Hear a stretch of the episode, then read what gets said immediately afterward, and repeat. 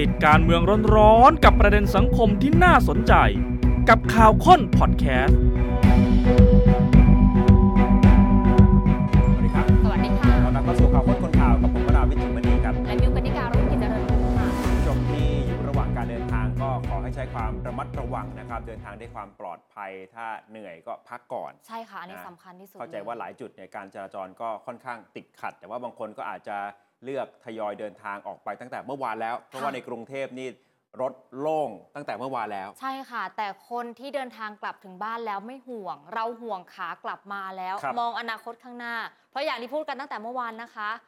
31 เขาดาวน์ยาวจนถึง 1 มกราคมปีใหม่ และ 1 มกราคมนี่แหละ ช่วงบ่ายเริ่มทยอยเข้ากรุงเทพแล้วนะคะ พักผ่อนให้เพียงพอ วันที่ 2 ถ้าตามที่ทางราชการเขาประกาศค่ะเนี่ยต้องกลับมาทำงานแล้ว ใช่ค่ะ ทีนี้ โอ้โหยังคือยังไงก็คงไม่เดินทางกลับกันตั้งแต่วันที่ 31 แน่นอนถูกไหมต้องอยู่เขาดาวน์เพราะก่นต้องอยู่เขาดาวน์อยู่ค่ะที่บ้านใช้เวลากับครอบครัว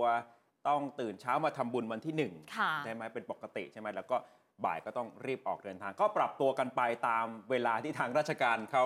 ประกาศหยุดออกมาก็แล้วกัน ใช่ค่ะ ส่วนใครที่ไม่ได้เดินทางไปไหนยังเฝ้าหน้าจอเนชั่นทีวีอยู่เป็นเพื่อนกับข่าวค้นคนข่าว รวมถึงคนที่คิดว่าคงไม่ได้หยุดแน่ค่ะๆ คือฝ่ายค้านครับค่ะณกนิกา แล้วเวลาทำงานของฝ่ายค้านก่อนอภิปรายเรื่องงบ เวลาน้อยจริง ๆนะคะ รอบนี้ ไม่ถึง 1 สัปดาห์ ค่ะ แถมเป็น 1 สัปดาห์ที่ติดช่วงวันหยุดยาวด้วยซ้ำไป จนกระทั่งมีฝ่ายค้านบางคนเอื้อนเอ่ยไปถึงสมัยท่านชคุณวนชวนหลีกภัยเออบอกว่าสมัยท่านนะอย่างน้อยๆ ท่านก็ให้เวลาฝ่ายค้าน 2 สัปดาห์นะคะ ตอนนั้นเนี่ยเอ่อก้าวไกลเป็นฝ่ายค้าน ค่ะ ท่านชวนจากประชาธิปัตย์ค่ะ เป็นฝ่ายรัฐบาล อ่า ตอนนี้ ประชาธิปัตย์เป็นฝ่ายค้านกับก้าวไกลก้าวไกล เอ่ยปากชมคุณชวนว่าอย่างน้อยยังจัดสรรเวลา ดูร่างพรบงบประมาณ สมัยที่คุณเป็นรัฐบาลเนี่ยค่ะให้ทั้งสองสัปดาห์ ใช่ค่ะ สมัยนี้รัฐบาลนายกเสียถาส่งร่างมาช่วงต้นสัปดาห์นี้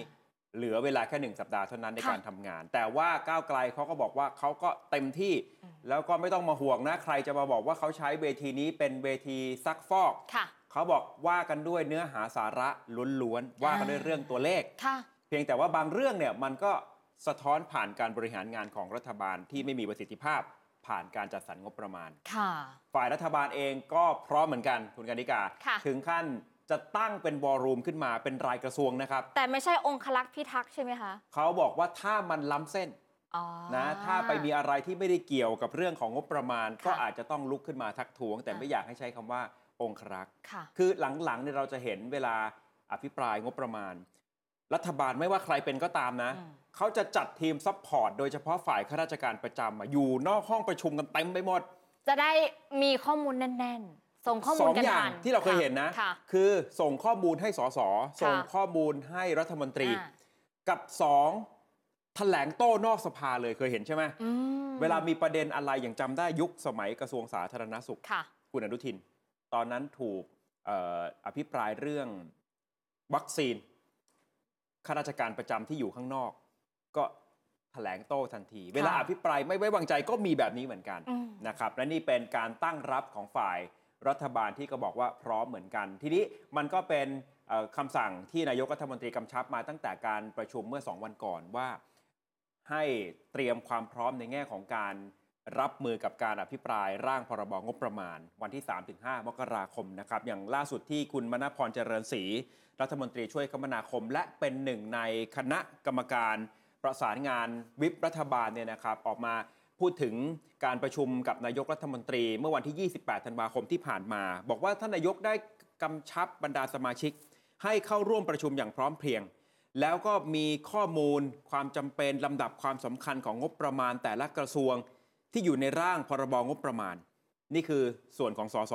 นอกจากนั้นข้าราชการประจำเองก็จะต้องเตรียมข้อมูล ก็ได้ขอให้รัฐมนตรีที่กำกับดูแลแต่ละกระทรวง ได้ทำความเข้าใจในเนื้องานอย่างถ่องแท้ คือไม่ใช่ว่าข้าราชการทำข้อมูลมาให้ค่ะรัฐมนตรีอ่านตามไม่เข้าใจนั้นอย่างเดีนะยวอ่าต้องเข้าใจในเนื้องานอย่างถ่องแท้ด้วยเวลาที่รัฐมนตรีไปชี้แจงแทน ให้กับสมาชิก ให้กับประชาชนฟัง มันจะได้รับข้อมูลในทุกมิติ จะได้ได้ประโยชน์ไปถึงประชาชน รัฐบาลบอกจะเตรียมความพร้อมในการรวบรวมข้อมูลแก้สสที่จะอภิปราย โดยให้แต่ละกระทรวงไปตั้งวอรูม เตรียมข้อมูลสำหรับแจงแต่ละประเด็นที่ฝ่ายค้านเขาสงสัย และวอรูมนี้ครับก็จะสนับสนุนข้อมูลให้กับสสฝ่ายรัฐบาลเอาไปใช้อภิปรายในสภา เพื่อที่จะช่วยรัฐบาลทำความชี้แจงถึงเหตุผลความจำเป็น ในการจัดสรรงบประมาณปี 67 ให้เกิดประโยชน์มากที่สุด นี่คือในมุมของคุณ มณพรท่านรัฐมนตรีช่วยคมนาคม ส่วนเลขาธิการพักเพื่อไทยเสียบอยสรวงเทียนทอง บอกว่าได้แบ่งแบ่งหมวดหมู่การอภิปรายออกเป็น 8 หมวดหมู่ มีทั้งเรื่องด้านความมั่นคง การพัฒนาและเสริมสร้างทรัพยากรมนุษย์ การสร้างโอกาสและความเสมอภาคทางสังคม ด้านการสร้างความเติบโตบนคุณภาพชีวิตที่เป็นมิตรต่อสิ่งแวดล้อม ด้านการปรับสมดุลและพัฒนาระบบการบริหารภาครัฐ ตอนนี้มีสมาชิกเข้ามาร่วมลงชื่อกันจำนวนมากแล้วนะครับ แนวทางการอภิปรายของพักเพื่อไทยเนี่ยคุณสรวงบอกว่าจะไม่ใช่การอวยรัฐบาลเพียงอย่างเดียวนะ แล้วก็ไม่จำเป็นจะต้องไปตั้งทีมมาปกป้องรัฐบาล ถ้าหากฝ่ายค้าน อภิปรายในกรอบของการพิจารณางบประมาณ ก็เป็นหน้าที่ของรัฐบาลจะต้องชี้แจงอยู่แล้ว แต่ถ้าการอภิปรายมันนอกเหนือกรอบการพิจารณา เป็นการโจมตีเพื่อตีกิน หวังผลประโยชน์ในทางการเมืองถ้าแบบนี้ เราก็ต้องลุกขึ้นมาชี้แจงเพื่อ ให้การพิจารณามันเป็นไปตามกรอบอะรัฐบาลก็พร้อมเต็มที่ตั้ใช่งค่ะวอรูมเอาไว้โต้ทุกประเด็น แต่ทีนี้ กระทรวงที่ถูกจับตาแน่นอนปฏิเสธไม่ได้คุณผู้ชมคะก็คือกระทรวงกลาโหมนะคะ พอพูดถึงกลาโหมก็ต้องไปสอบถามบิ๊กทินครัค่ะบให้ยศเขาสักหน่อยแม้ว่าจะไม่ได้เป็นทหารก็ตามนะคะ คุณสุทินคลังแสงค่ะรัฐมนตรีว่าการกระทรวงกลาโหม โดยเจ้าตัวก็บอกว่าถามว่าพร้อมไหมก็พร้อมนะคะ พร้อมอภิปรายอยู่แล้ว เดี๋ยวเปิดศักราชใหม่ค่ะ 2 มกราคม เดี๋ยวจะมีการเรียกผู้นำเหล่าทัพ เข้ามาให้ข้อมูลต่างๆ แสดงว่าอืม สองมกราคมก็ต้องทำงานกันแล้วต้องทำงานกันแล้ว หนึ่งวันก่อนอภิปรายวันที่3ใช่ค่ะ เรียกว่าช่วงหยุดปีใหม่อะจะหลับสบายมันก็ไม่สบายขนาดนั้นนะคะ มันต้องเตรียมข้อมูลทั้งรัฐบาลแล้วก็ฝ่ายค้านนั่นแหละค่ะ อย่างกระทรวงกลาโหมคุณสุทินย้ำแบบนี้นะคะว่า 2 มกราคม จัดเตรียมประชุมเตรียมความพร้อม ชี้แจงงบประมาณ 2567 ในสัดส่วนของกระทรวงกลาโหมค่ะ ก็จะมีทั้งปลัดกระทรวงกลาโหม ผู้อำนวยการงบประมาณแต่ละกองทัพ แต่ละเหล่าทัพ ทีมผู้ช่วยรัฐมนตรีกลาโหมที่ปรึกษาด้วยนะคะ โดยตัวเองจะชี้แจงเองในวาระที่หนึ่งเพราะว่า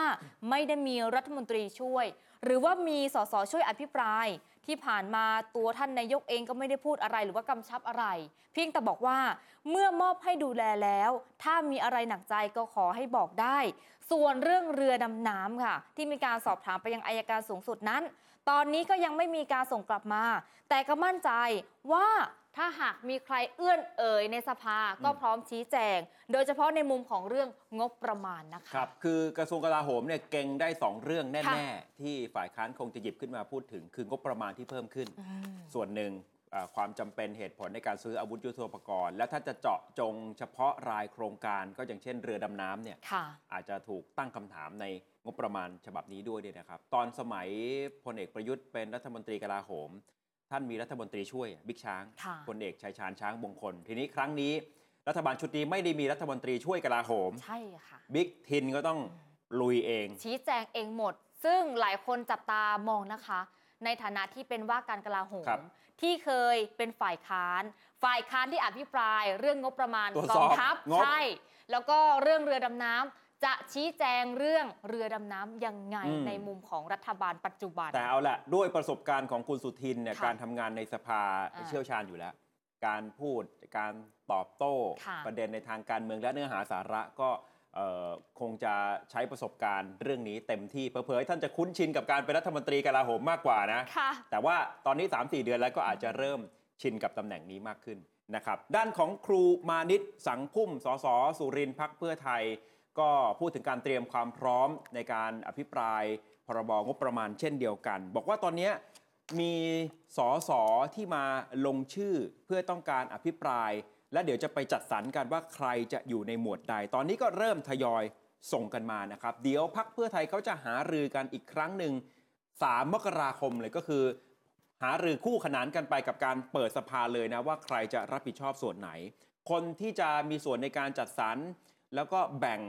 การอภิปรายของสสก็อย่างเช่นอาจารย์ชูศักดิ์สิรินิน คุณวิสุทธ์ชัยนรุนแบบนี้นะครับ จะเป็นโต้โผใหญ่ในการมาอภิแบ่งงานอภิปรายของสสพักเพื่อไทย ครูมานิตบอกว่าต้องยอมรับว่ารัฐบาลชุดนี้ ไม่ได้จัดสรรงบประมาณในรอบนี้เองทั้งหมด ต้องยกยอดมาจากรัฐบาลชุดก่อน เนื่องจากว่ามันทำไม่ทัน และถ้าหากจะแก้ไขก็ยิ่งล่าช้า เพราะว่าเราตั้งรัฐบาลได้ช้า ต้องรองบประมาณปี 68 ตอนนั้นเนี่ยรัฐบาลชุดนี้ต้องรับผิดชอบเต็มๆละ แต่ทั้งนี้ฝ่ายค้านเองจะไปทำเหมือนกับอภิปรายไว้วางใจไม่ได้นะ ต้องยึดกติกาการอภิปรายงบประมาณ เพราะการอภิปรายไม่ไว้วางใจ มันจะมีกติกาอีกแบบหนึง่งจะด่ารัฐบาลได้ยังไง เขายังไม่ได้ทำอะไรเลย ต้องให้เขาเข้ามาทำงานก่อนนะ โดยส่วนใหญ่เนี่ยถ้าไปถามฝ่ายรัฐบาลก็จะดักทางรัฐบาลเอาไว้ ใช่ค่ะ อย่าทำบรรยากาศเหมือนกับเป็นการ อภิปรายไม่ไว้วางใจอ่าแน่นอนแหละฝ่ายค้านในที่นี้ก็คงถูกจับตามองที่ก้าวไกลมากที่สุด ใช่แม้ค่ะว่าประชาธิปัตย์ก็จะเป็นฝ่ายค้านด้วยก็ตาม ขณะเดียวกันถ้าพูดถึงพักก้าวไกล คุณผู้ชมคะก้าวไกลเขาก็มีความเคลื่อนไหวมาโดยตลอดนะคะ เกี่ยวกับการเตรียมอภิปรายเรื่องงบประมาณปี 67 ค่ะ ในศักราชใหม่ 3-5 มกราคมที่จะถึงนี้นะคะ อย่างวันนี้เองมีการจัดเตรียม 33 ขุนพล ครับ เขาก็แบ่งหน้าที่กันนะคะว่าใครจะอภิปรายเรื่องอะไร ใครรับผิดชอบเรื่องไหนนะคะ โดยเฉพาะคุณสิริกัญญาตันสกุลหรือว่าคุณไหมายอันนี้รับผิดชอบเรื่องเศรษฐกิจอืมแน่นอนเชื่อว่าคุณไหมายหนึ่งในนั้น นอกจากเรื่องงบประมาณแล้วนะคะ เรื่องเงินหมื่นก็อาจจะรวมอยู่ด้วยใช่แม้ว่าจะไม่ใช่การอภิปรายไม่ไว้วางใจก็ตามครับอ่าทีนี้มาดูรายละเอียดกันหน่อยคุณผู้ชมคะ โดยก้าวไกลนะคะ เตรียมการอภิปรายอย่างที่บอกไปค่ะ เขาจะมาในธีมเขามีธีมนะคะ วิกฤตแบบใดทำไมจัดงบแบบนี้ แล้วก็จะมีการแยกย่อยตามวิกฤตที่เกิดขึ้นในประเทศไทย ผู้อภิปราย 33 ท่านค่ะ อย่างเช่น หัวหน้าพักคุณต๋อมชัยธวัฒน์นะคะ อันนี้จะรับผิดชอบด้านวิกฤตทางการเมือง คุณหมายสิริกัญญา ด้านวิกฤตทางเศรษฐกิจ คุณพัทรพงศ์ลีลาพัฒน์สสเชียงใหม่ รับผิดชอบด้านสิ่งแวดล้อมค่ะ ฝุ่น PM 2.5 ส่วนทางด้านสสรมฎอนปันจอสสชัยพลสะท้อนดี สสเอกราชอุดมอำนวยนะคะ อันนี้จะดูด้านความขัดแย้ง โดยเฉพาะในพื้นที่ 3 จังหวัดชายแดนใต้ แล้วก็ปัญหางบประมาณของกองทัพ คุณไอติมพริษนะคะ สสบัญชีรายชื่อโฆษกของพรรคคุณวิโรธแล้วจะรับผิดชอบด้านวิกฤตด้านการศึกษานะคะอืมอ่าอันนี้ตัวอย่างแค่น้ำย่อยนะคะคุณผู้คชรับมจัดทีมเอาไว้เพื่อจะรับผิดชอบในแต่ละด้านจะได้ไปเร่งทำการบ้านในช่วงปีใหม่ เพราะว่าถ้าไม่แบ่งกันให้ดีเนี่ยนะอ่านทั้งเล่มเนี่ยคงไม่ไหวค่ะนะทางก้าวไกลเองคุณสิริกัญญาในฐานะที่อาจจะเป็นผู้นำทีมคนสำคัญ เวลาอภิปรายร่างพรบงบประมาณออกมายืนยันนะครับว่าก้าวไกลไม่เคยใช้เวทีอภิปรายงบประมาณ เป็นเวทีอภิปรายซักฟอกแม้แต่ครั้งเดียว ฝ่ายรัฐบาลที่เคยร่วมกันเป็นฝ่ายค้านมาก่อน ก็คงจะหมายถึงเพื่อไทยเนี่ย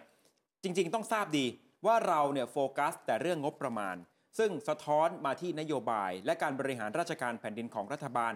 อาจจะมีหลุดมาบ้างในเรื่องของนโยบายที่สุ่มเสี่ยงต่อการเกิดคอร์รัปชันแต่ยืนยันว่านี่ไม่ใช่เวทีซักฟอกแน่นอน เพียงแต่ว่าความหนักอาจจะไม่แพ้เวทีซักฟอก เนื่องจากว่าเราทำการบ้านอย่างหนัก และวิเคราะห์กันอย่างเข้มข้นนะก็มีเอ่อขู่ๆไว้เล็กน้อยค่ะว่ามันหนักไม่แพ้เวทีซักฟอก ผู้สื่อข่าวถามว่าฝ่ายค้านจะเตือนรัฐบาลในเรื่องใดบ้าง เกี่ยวกับการพิจารณางบประมาณเนี่ยนะครับ คุณสุริกัญญาบอกว่าการจัดสรรงบประมาณเป็นการประลองกำลังระหว่างฝ่ายการเมืองและฝ่ายข้าราชการ หากฝ่ายการเมืองไม่เท่าทันฝ่ายราชการ เราก็จะเจอปัญหาอย่างที่เรากำลังเผชิญ ซึ่งฝ่ายการเมืองอาจจะได้แค่สั่ง แต่ไม่สามารถติดตามหรือขับเคลื่อนผลักดันให้นโยบายรัฐบาลเกิดขึ้นจริง หรือปรากฏเป็นโครงการที่อยู่ในงบประมาณได้ ก็จะเป็นการเสียเหลี่ยมในทางการเมือง และที่สำคัญในการรู้เท่าทันเรื่องอื่น ๆ เช่น การจัดสรรงบไว้ไม่เพียงพอ หากรัฐบาลไม่รู้เท่าทันอีกฝ่าย ราชการอาจจะยัดไส้อะไรบางอย่างเข้ามา โดยที่ตนเองก็ไม่อาจทราบ และอาจจะเกิดผลร้ายได้ในภายหลังนี่คือคำเตือนจากคุณสิริกัญญา อีกท่านหนึ่งสสก้าวไกลนะคะ คุณรังสิมันโรมค่ะโฆษกพักบอกว่า ถ้าถามในส่วนตัวตัวเองคงไม่ได้ลงลึก อย่างเรื่องงบประมาณพักก็มอบให้คุณหมายสิริกัญญาเป็นหัวหน้าทีมดูแล เบื้องต้นคงไม่มีใครได้หยุดในวันหยุดนี้ ต้องทำงานกันอย่างขมักขม้นนะคะ แต่การอภิปรายเตรียมตัวเต็มที่อยู่แล้ว จะดูว่ากระทรวงต่างๆ มีการจัดทำงบประมาณตอบโจทย์ประเทศไทยหรือไม่ แต่วันนี้ตนไม่แน่ใจว่ารัฐบาลเข้าใจโจทย์ในการแก้ไขปัญหาให้กับประเทศมากน้อยแค่ไหน อย่างเช่น ใครดูงานด้านความมั่นคงกันแน่ เท่าที่ทราบคือตัวนายกเศรษฐาเอง แต่ก็ไม่รู้ว่าเข้าใจงานด้านความมั่นคงมากน้อยแค่ไหน ถ้าเข้าใจน้อยหรือไม่เข้าใจ ก็น่ากังวลทิศทางงบประมาณจะเป็นยังไง ถ้าเราไม่มีโจทย์ชัดเจน ส่วนราชการต่างๆนะคะ ไปคิดและทำกันเอง ประเทศไทยก็เดินแบบสเปะสปะแต่ก็ยอมรับค่ะ มันมีเวลาน้อยนะคะ รอบนี้ทั้งเรื่องของข้อมูลจะมีเวลาประมาณ 2 สัปดาห์ เมื่อยังส่งมายังสภา แล้วก็ ชื่นชมอย่างที่บอกไปตั้งแต่ต้นรายการคุณผู้ชมคะสสก้าวไกลก็คือคุณรังสิมันต์โรมนี่แหละ ชื่นชมคุณชวนหลีกภัยค่ะสสประชาธิปัตย์ตอนที่ท่านเป็นประธานสภา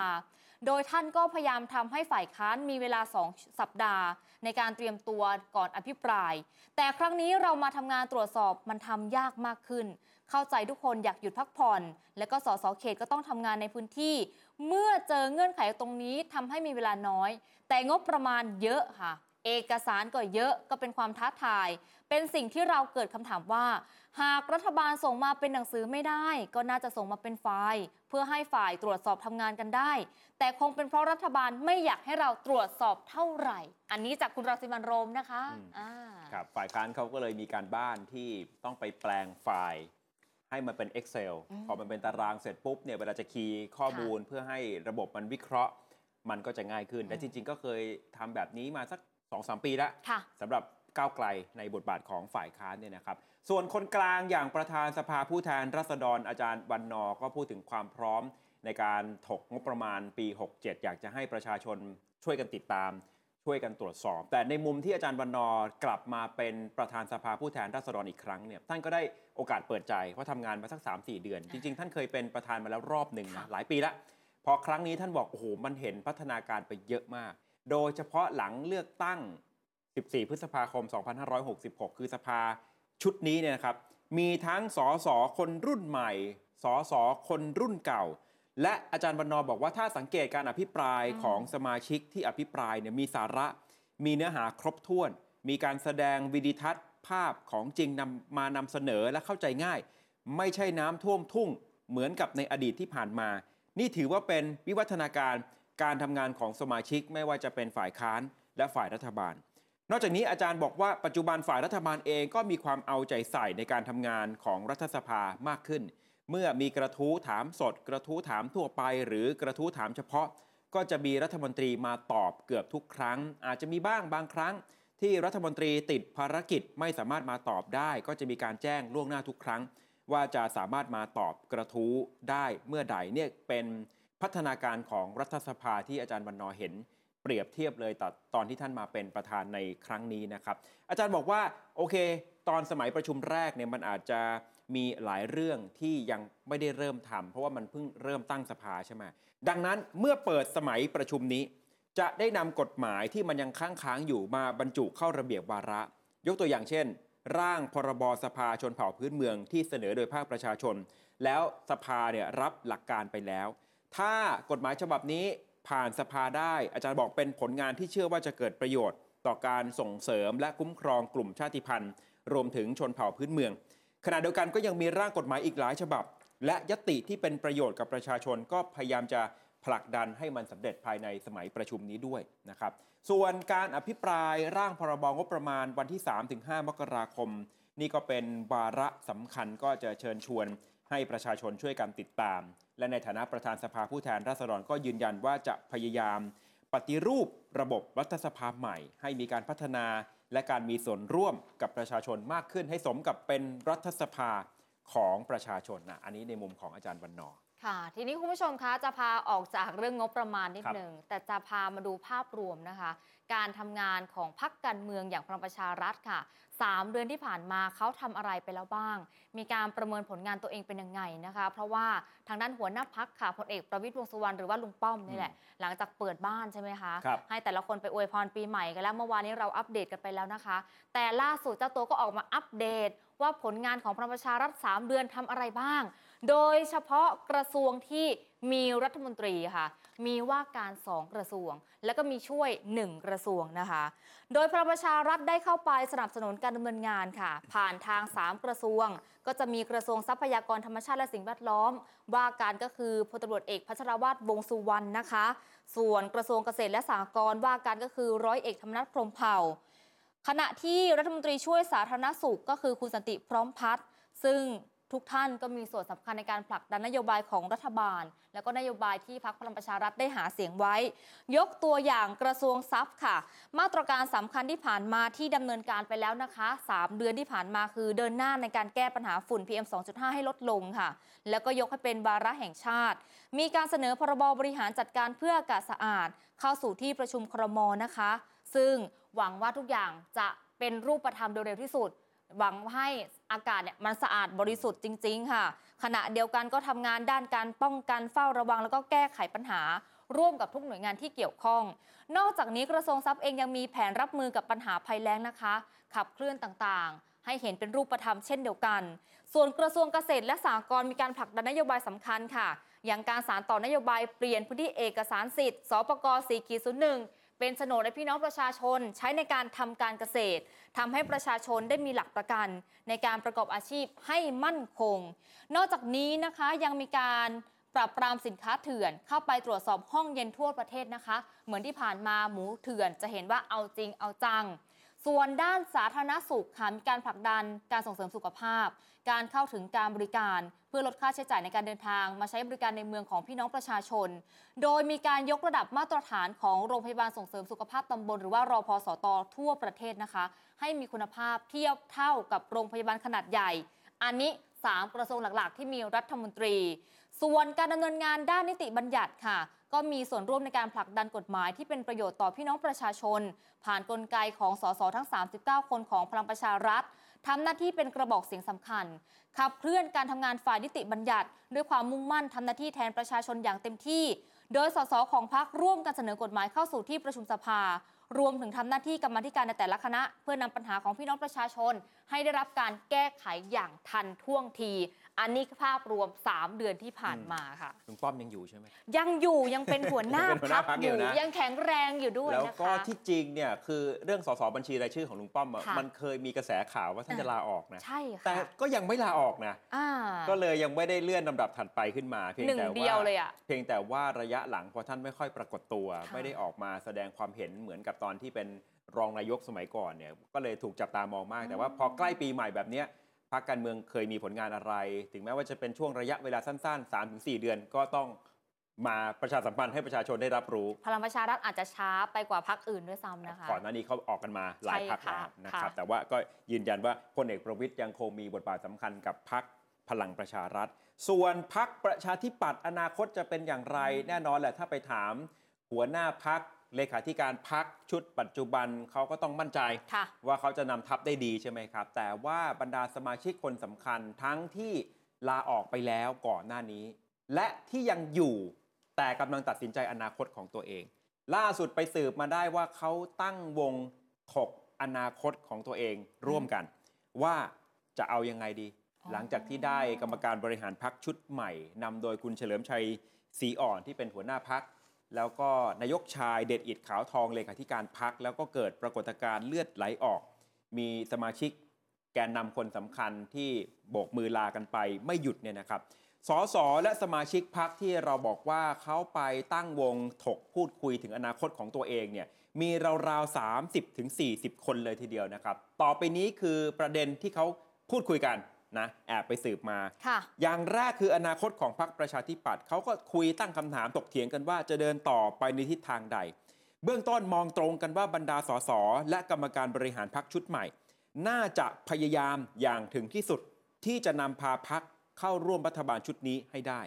2 คือสสแกนนำและสมาชิกพรรคทั้งที่ลาออกแล้วและยังไม่ลาออก จะเอาอย่างไรกับอนาคตในทางการเมือง มีบางคนเสนอให้ตั้งพรรคใหม่ เสนอบุคคลที่ได้รับการยอมรับเป็นหัวหน้าพัก เช่น คุณอภิสิทธิ์เวชชาชีวะ อดีตนายก อดีตหัวหน้าพักประชาธิปัตย์แต่ว่าทั้งสองประเด็นนี้ครับทั้งเรื่องของการตั้งพักใหม่ และเสนอชื่อคุณอภิสิทธิ์ยังไม่ถึงกับมีข้อสรุปที่ชัดเจน เป็นการโยนเรื่องนี้เข้ามาถกเถียงกันสามมีการหารือกันว่าการเปิดพื้นที่ให้กับคนรุ่นใหม่ได้ทำงานจริง ๆ อย่างเช่น มาดามเดีย วัฒนยาบุญนาคและกลุ่มคนรุ่นใหม่ของพรรคประชาธิปัตย์ที่วันนี้ เกือบจะทุกคนเลยหันหลังให้พักไปหมดแล้ว แต่การทำงานการเมืองก็ควรจะมีพักการเมืองใหม่มารองรับเนี่ยคนกลุ่มนี้จะค่ะทำอย่างไรกับพวกเขาให้มีพื้นที่ให้มีบทบาทสี่ที่เขาถกกันก็คือทิศทางการเมืองปีหน้าพักเพื่อไทยจะผลักดันนโยบายได้สำเร็จหรือไม่พักก้าวไกลจะถูกยุบพักจนเกิดภาวะแพรแตกหรือไม่ทิศทางการเมืองในภาพใหญ่จะส่งผลต่อแนวทางการทำงานการเมืองต่อไปของคนประชาธิปัตย์ที่เป็นกลุ่มที่ไม่ร่วมสังฆกรรม กับคณะผู้บริหารชุดใหม่ เช่น ถ้าหากพรรคก้าวไกลถูกยุบอืมอาจจะมีสสบางส่วนแตกออกมา ถ้าดึงคนกลุ่มเนี้ยเข้ามาร่วมงานในชื่อของพรรคใหม่ ก็จะมีสสทำงานในสภาได้ทันที และพอมีสสในสภาก็สร้างบทบาททางการเมืองได้มากขึ้น ไม่ต้องไปรอถึงการเลือกตั้งสมัยหน้าใช่ไหมครับมีรายงานเพิ่มเติมอีกว่าอดีตแกนนำพักประชาธิปัตย์ที่มีแนวโน้มสนับสนุนให้ไปตั้งพักการเมืองใหม่ มีหมอตีสาธิตปิตุเตชะ อดีตรัฐมนตรีช่วยสาธารณสุข และบ้านใหญ่ระยองรวมอยู่ด้วย ส่วนทีมบุญญาบณีจากสงขลายังคงสงวนท่าที จะเอาด้วยกับแนวคิด ไปตั้งพักใหม่ตามคำเชิญชวนของหลายคนหนึ่งในนั้นที่นำโดยหมอตีหรือไม่ แต่ก็เป็นที่น่าสังเกตก่อนหน้านี้เราก็เคยรายงานไปแล้ว ว่าการขึ้นป้ายสวัสดีปีใหม่ของทีมบุญญามณี โดยเฉพาะคุณสันเพชรบุญญามณีสสสงขลาลูกชายของคุณนิพนธ์เนี่ยครับอดีตรัฐมนตรีช่วยมหาดไทย อดีตรองหัวหน้าพักประชาธิปัตย์ ปรากฏว่าในป้ายทั้งป้ายของคุณนิพนธ์และป้ายของคุณสันเพชรไม่มีการใส่โลโก้พักประชาธิปัตย์บนป้ายเลยอ๋อไม่มีแม้แต่สีสันอะไรที่มันทำให้เข้าใจได้ว่าเป็นพักประชาธิปัตย์ค่ะแค่เนี้ยทำให้คนในพื้นที่เขาวิพากษ์วิจารณ์กันไปต่าง ๆ นานา ว่าเอ๊ะทีมบุญญาบณี หรือหนึ่งในบ้านใหญ่สงขลาอาจจะเตรียมโบกมือลาพักประชาธิปัตย์ไปค่อนข้างแน่หรือเปล่า เพราะว่าคนในพื้นที่เขาเห็นมาเยอะนี่อ๋อปกติเวลาขึ้นป้ายมันต้องมีอะไรที่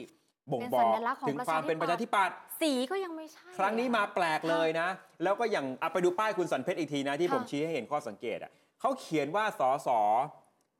สงขลาเขตเขตหนึ่งสงขลาเห็นไหมค่ะคือถ้าพูดตำแหน่งขนาดนี้อย่างน้อยๆ มันน่าจะบอกพักหน่อยได้ไหมใช่เหรอคะโอเค คุณนิพนธ์เนี่ยถ้าไม่ได้เป็นสสสมัยนี้อ่าก็ยังพอเข้าใจได้ถ้าหากว่าจะไม่ติดป้ายเอ่อพักประชาธิปัตย์ แล้วก็ท่านก็ไปใช้ตำแหน่งอดีตนายกอบจ ใช่ แต่อย่างสสสันเพชรอะ ยังไงก็ต้องใส่อะ บรรทัดสุดท้ายยังไงก็ต้องมีพักประชาธิปัตย์โดยทั่วไปนะคะ เพราะเป็นนี่แหสละ สประชาธิปัตย์ มาสอดรับกับข่าวที่เราบอกว่าเขามีการตั้งวงถกกันถึงค่ะ อนาคตก็เลย จับตามองว่าทีมบุญญามณีจะเอายังไงจะอยู่ต่อ หรือจะไปกับแนวคิดของการตั้งพักใหม่ ส่วนฝั่งของมาดามเดียยังคงสงวนท่าทีครับท่ามกลางกระแสข่าวว่ามีพักเล็กรวมตัวกันมาขอหารือ จะเชิญคุณเดียเป็นหัวหน้าพักเพื่ออาจจะรอรับสสก้าวไกลบางส่วนที่แตกรังออกมากรณีที่พักก้าวไกลถูกยุบในปีหน้าค่ะคือก็ยังอยู่ระหว่างการตัดสินใจนะ ดูจากหลาย ๆ แนวทาง แต่ที่แน่ ๆ เนี่ยมี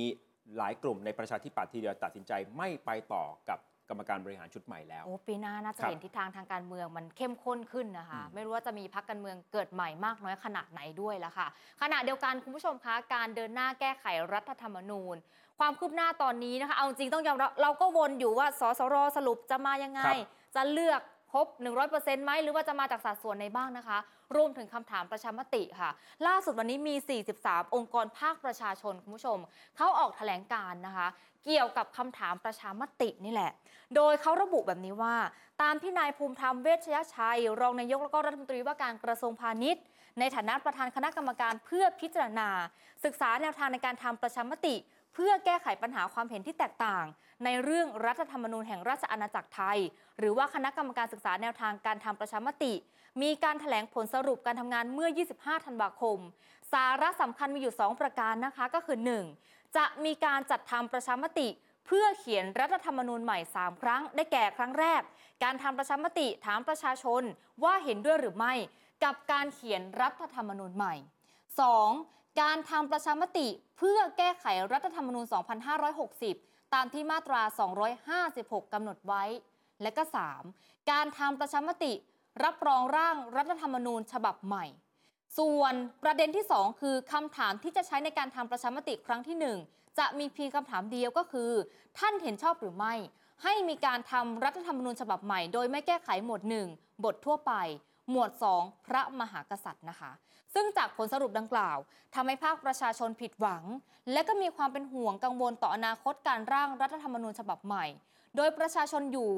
มองอยู่อย่างน้อย 4 ประการก็คือ 1. ภาคประชาชนผิดหวัง ที่คณะกรรมการศึกษาแนวทางการทำประชามติ ไม่สามารถออกแบบกระบวนการประชามติให้เป็นที่ยอมรับได้นะคะ 2. ภาคประชาชนผิดหวัง ที่การจัดเวทีรับฟังความเห็นของคณะกรรมการศึกษาแนวทางการทำประชามติ เป็นเพียงพิธีกรรม 3. เขาบอกว่าประชาชนกังวล ว่าการตั้งคำถามประชามติของคณะกรรมการศึกษาแนวทางการทำประชามติ อาจนำไปสู่ความขัดแย้ง และประเด็นทีสี่4 คือ ประชาชนกังวลว่าการตั้งคำถามที่มีเงื่อนไขซับซ้อน ตามใจรัฐบาล อาจทำให้เสียงของประชาชนถูกบิดเบือนค่ะ